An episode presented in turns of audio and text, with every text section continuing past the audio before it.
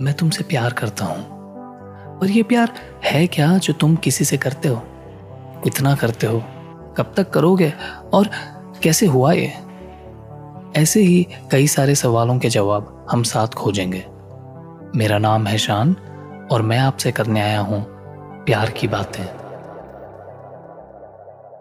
मैं उम्मीद करता हूँ कि आप सब खैरियत से होंगे। शुरू करने से पहले मेरी एक दरख्वास्त है आपसे कि आज का एपिसोड आप एक ईयरफोन या हेडफोन के ज़रिए सुने क्योंकि ये ज़रूरी है कि आज आपके और मेरे बीच सिर्फ़ सच्चाई हो। ये कुछ बातें हैं जो सिर्फ़ सच्चाई से की जा सकती हैं। तो आज कुछ ऐसे शुरू करते हैं। आपने अक्सर देखा होगा कि परवाने रोशनी की ओर खींचे चले आते हैं। अक्सर स्ट्रीट लाइट्स पे इनकी बड़ी भीड़ लगी होती है। तो ऐसा क्यों है?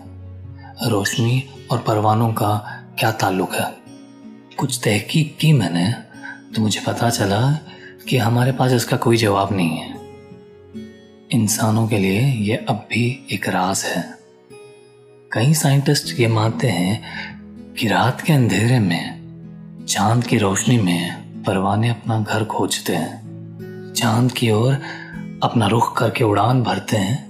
उसे एक कंपस की तरह इस्तेमाल करके अपने घर लौट जाते हैं। पर अब धीरे धीरे जैसे तरक्की हुई है तो इंसानों ने खुद रोशनी बना ली।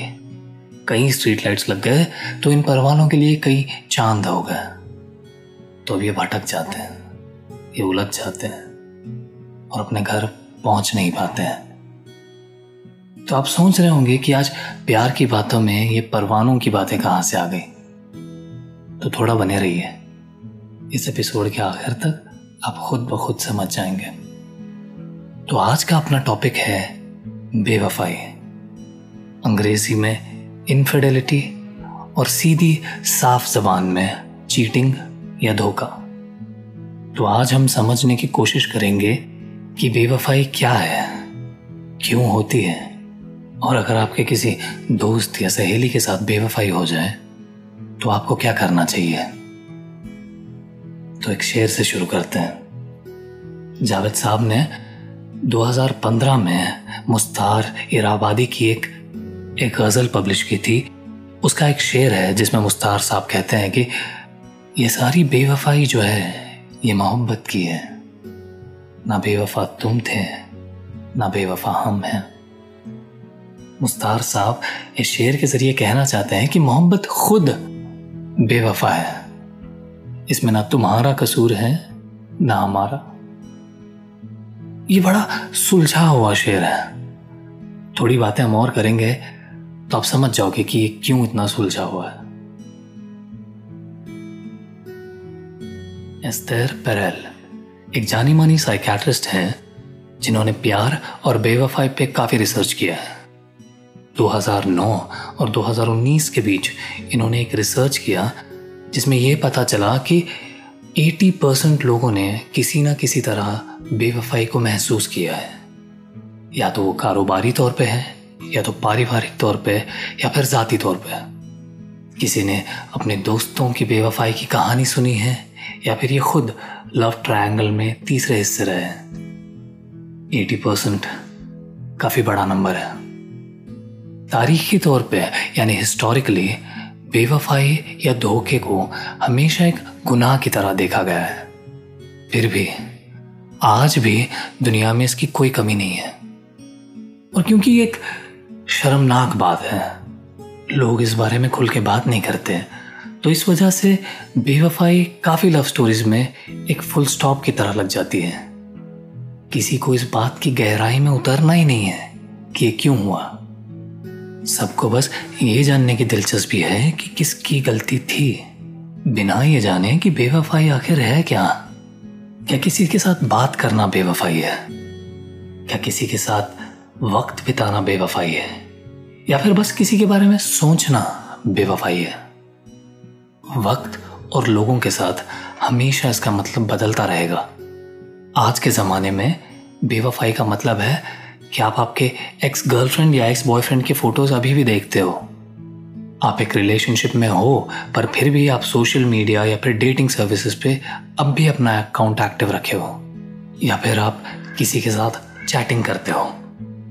बहरहाल, कोई भी वक्त हो, कोई भी लोग हो, यहाँ पे तीन चीज़ें साफ़ निकल के बाहर आती हैं, कि बेवफाई में एक रास होता है, जज्बात होते हैं और एक हद होती है। तो कुल मिलाकर बेवफाई का मतलब हम कुछ इस तरह बता सकते हैं कि बेवफाई वो जज्बात हैं जो अपनी हद से गुजर गए और अब इसे एक राज की तरह रखना होगा। हम में से कई लोग इस बारे में बात नहीं करते, मिलजुल कर ये तय नहीं करते कि वो क्या हद है जिसे हमें पार नहीं करनी है।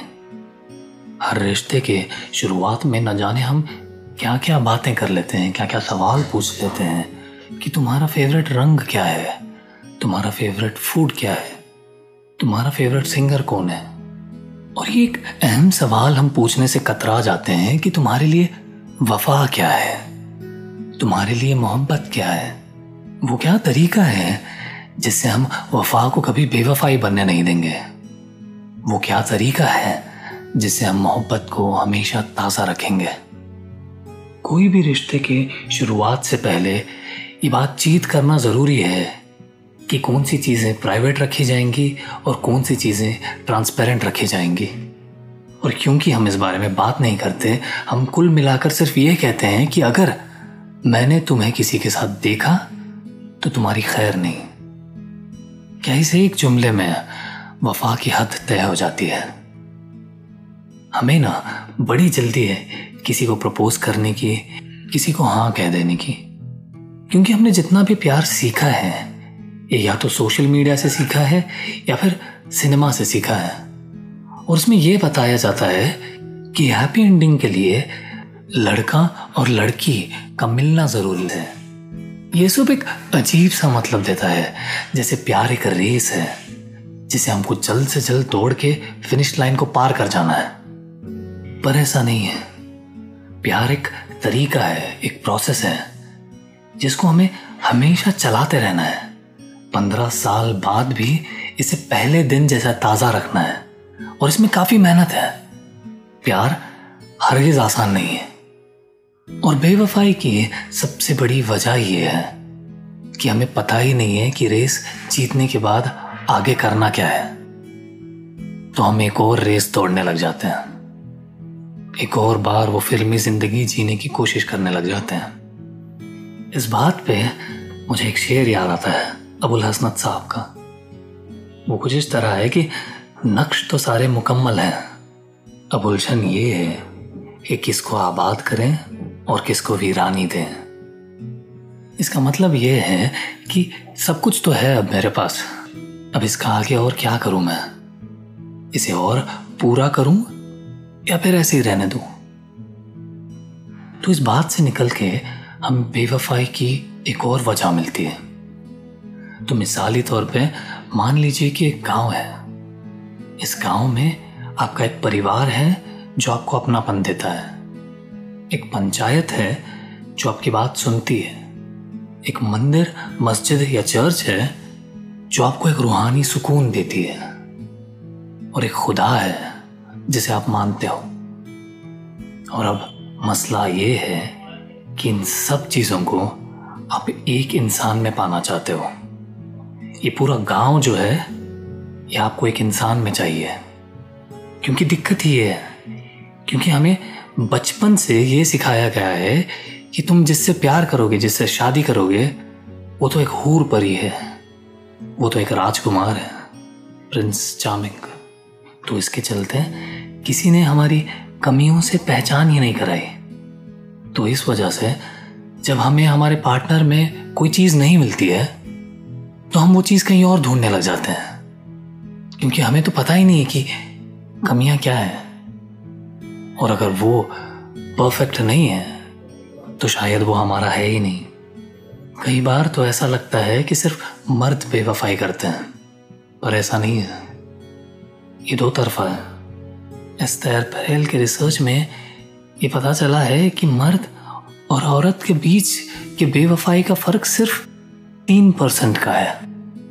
और सदियों में पहली बार ऐसा हुआ है कि मर्द और औरत कंधे से कंधा मिलाकर एक साथ चल रहे हैं। सदियों में पहली बार औरतों को या लड़कियों को ये चॉइस दी जा रही है कि वो अपना साथी चुने, कि वो अपना करियर चुने, अपनी मर्ज़ी से डिवोर्स ले सकें। ऐसा अब हो रहा है। हमेशा से तो ये एक मेल सेंट्रिक सोसाइटी ही रही है कि आदमी घर के बाहर जाके कमा रहा है। तो उसे ये प्रिविलेज है बेवफाई करने का। उसे ये छूट है, उसे ये आज़ादी है। और लड़का करे तो ठीक, पर लड़की करे तो हम डिंडोरा पीट देते हैं। जैसे मुझे छोड़कर जो तुम जाओगी, बड़ा पछताओगी। और वही जब कोई लड़का बेवफाई करने का सोचे तो कुछ ऐसा कर कमाल कि मैं तेरा हो जाऊँ। मैं किसी और का हूँ फ़िलहाल कि तेरा हो जाऊँ। तो कुल मिलाकर ये जानना और समझना मुश्किल है कि क्या बेवफाई सिर्फ़ मर्द करते हैं या फिर सिर्फ़ औरतें करती हैं, सिर्फ़ लड़कियाँ करती हैं? पर इतना है कि बेवफाई के मामले में हर कोई झूठ बोलता है। अगर मर्दों से पूछा जाए तो हमेशा बड़ा चढ़ाकर बोलते हैं कि मेरी 25 गर्लफ्रेंड्स थी, मेरी 30 गर्लफ्रेंड्स थी। और इसका बिल्कुल अपोजिट लड़कियाँ, जो घटाकर बोलती हैं। तो इस झूठ के चलते ये कहना मुश्किल है कि कौन कितना बेवफा है। पर इतना तो तय है कि बेवफाई का कोई जेंडर नहीं है। तो अब बात करते हैं बेवफाई से बचने की। इसका सबसे आसान तरीका है कि आप बात करें एक दूसरे से। हम शुरुआत में बात नहीं करते क्योंकि हमें लगता है कि हमारा प्यार तो परफेक्ट है, हमारे साथ तो कुछ हो ही नहीं सकता। बाद में कभी मौका नहीं मिलता। बाद में फिर जब आप कभी कर लेते हो तो रिस्पॉन्स ऐसा आता है कि तुम इस बारे में आप क्यों बात कर रहे हो? तुम कहीं मुझे चीट तो नहीं कर रहे हो? तो इन उलझनों से बचना ज़रूरी है। बात करना ज़रूरी है। ये कुछ सवाल हैं जो आप एक दूसरे से पूछ सकते हो कि क्या कभी तुम्हारा दिल टूटा है? और अगर हाँ तो तुमने उसे कैसे समेटा? क्या तुमने कभी किसी का दिल तोड़ा है? क्या तुमने तुम्हारे पिछले रिलेशनशिप में धोखा दिया था? क्या तुमने कभी किसी से बदला लिया है? उन्हें यह समझाइए कि परफेक्ट होना ज़रूरी नहीं है। सच बोलना ज़रूरी है। किसी भी रिश्ते के कामयाब होने के लिए सिर्फ़ एक चीज़ की ज़रूरत है, और वो है सच्चाई। सच्चाई कहने की और सच्चाई सुनने की। और कई बार ऐसा होता है कि आप इस सच्चाई से दूर खड़े होकर ये सब सुन रहे हो। एक दोस्त के नाते, एक सहेली के नाते। तब आपके लिए ये समझना ज़रूरी है कि आपके लिए कोई गॉसिप वाली बात नहीं है, ये आपके लिए कोई एंटरटेनमेंट नहीं है। एक दोस्त होने के नाते आपको ये समझना ज़रूरी है कि वो कितनी तकलीफ़ में है, वो किस दर्द से जूझ रहे हैं। आप शायद उन्हें अच्छा महसूस कराने के लिए कह देते हो कि वो तुम्हारे लायक ही नहीं था, वो तुम्हारे लायक ही नहीं थी। यू कैन डू बेटर वैसे भी तुम दोनों साथ में उतने खास नहीं लगते थे। ये सब बातें कहने से पहले उनके रिश्ते की गहराई समझिए। उनका रिश्ता आपके इस बात से काफ़ी गहरा है। तो आप उनके दर्द को महसूस करने की कोशिश कीजिए। उन्हें उनके रिश्ते की बेहतर चीज़ें दिखाने की कोशिश कीजिए। और जो भी फैसला हो, आप कहिए कि आप उनके साथ हैं। और अगर वो आपकी बात नहीं मानते हैं तो आप उनका साथ मत छोड़िए। यहाँ पे आपकी ईगो से बड़ा उनका दर्द है। तो ये समझिए। और ये समझिए कि वापस जाने में बहुत हिम्मत लगती है। फिर से मोहब्बत करने में, फिर से भरोसा करने में, फिर से किसी को चाहने में बहुत हिम्मत लगती है। और ये सफ़र अकेले तय करना बहुत मुश्किल है। एक दोस्त के नाते अब उनको आपकी सबसे ज़्यादा ज़रूरत है। एक टूटे हुए दिल की दवा सिर्फ़ एक दोस्त हो सकता है। तो आप वो दवा बनिए। कोई भी सुझाव देने से पहले अपना ईगो हटाकर महसूस कीजिए कि उनकी क्या तकलीफ़ है। तो अब वक्त आता है अपने परवानों के पास चलने का। जो हमने एपिसोड के शुरुआत में बात की थी। तो हम इन परवानों से ये सीख सकते हैं कि कई चाँद है दुनिया में और भटकना कितना आसान तो आप अपने चाँद पे बने रहिए, क्योंकि आप उसी से घर लौटोगे। और जैसा कि रिवाज है अपना जाते जाते एक नज़म जो मैंने लिखी है कि बड़े गम है दुनिया में। इतने गम हैं कि आँखें थक के बोल गई कि इस गम पे रहने देंगे, अगले गम पे बहेंगे। दिल भी थक के बोल गया कि एक धड़कन रुक जाने दो। बड़े गम है दुनिया में। किसी को दौलत की फ़िक्र है तो किसी को शोहरत की तो किसी को औलाद की पर मैं ठीक हूँ। मैं इन दुनिया के सारे गमों से काफिर हो गया। क्योंकि जो वफा दिखा के तुम बेवफाई कर गई जो बंजर से रेगिस्तान में एक गुल खिला के फिर से उसे वीराना कर गई। सपनों से मेरी पहचान करा के उन्हीं आँखों से तुम ज़िंदगी निचोड़ गई है। इतना सहा है मेरे हर हिस्से ने कि अब सह नहीं सकता मैं कुछ और। इतना सहा है मेरे हर हिस्से ने कि अब लगता है कि मैं एक टूटती इमारत हूँ। और ये शिकायतें नहीं है, तुम खुदा के लिए इन्हें शिकायतें मत समझो। मैं शुक्रगुजार हूँ तुम्हारा कि तुम्हारे दिए इस तोहफे से मैं लाफानी हो गया। इंसानों की दुनिया के मैं सारे गमों से काफिर हो गया। अरे, बड़ी ताकत है मोहब्बत में कि ज़िंदगी तो खत्म हो गई, पर फिर भी मैं सांस लेता रहा। कि ज़िंदगी तो खत्म हो गई, पर फिर भी मैं तुम्हारा इंतज़ार करता रहा। बड़े गम है दुनिया में, पर मैं ठीक हूँ। शुक्रिया। मैं आपका बहुत बहुत शुक्रगुजार हूँ कि ये सफ़र में आप मेरा इतना साथ दे रहे हैं। और आप सब जानते हैं कि पॉडकास्ट बनाने की ये मेरी पहली कोशिश है।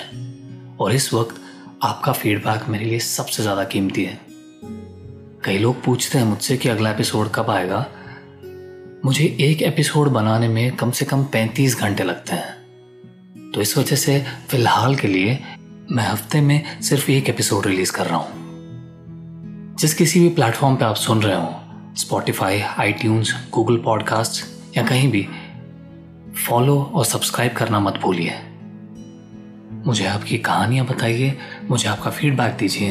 मेरा इंस्टाग्राम हैंडल है शान से बातें। तो फिर इंतज़ार कीजिए। मैं जल्द ही मिलूँगा आपसे, क्योंकि और बहुत करनी है आपसे। प्यार की बातें।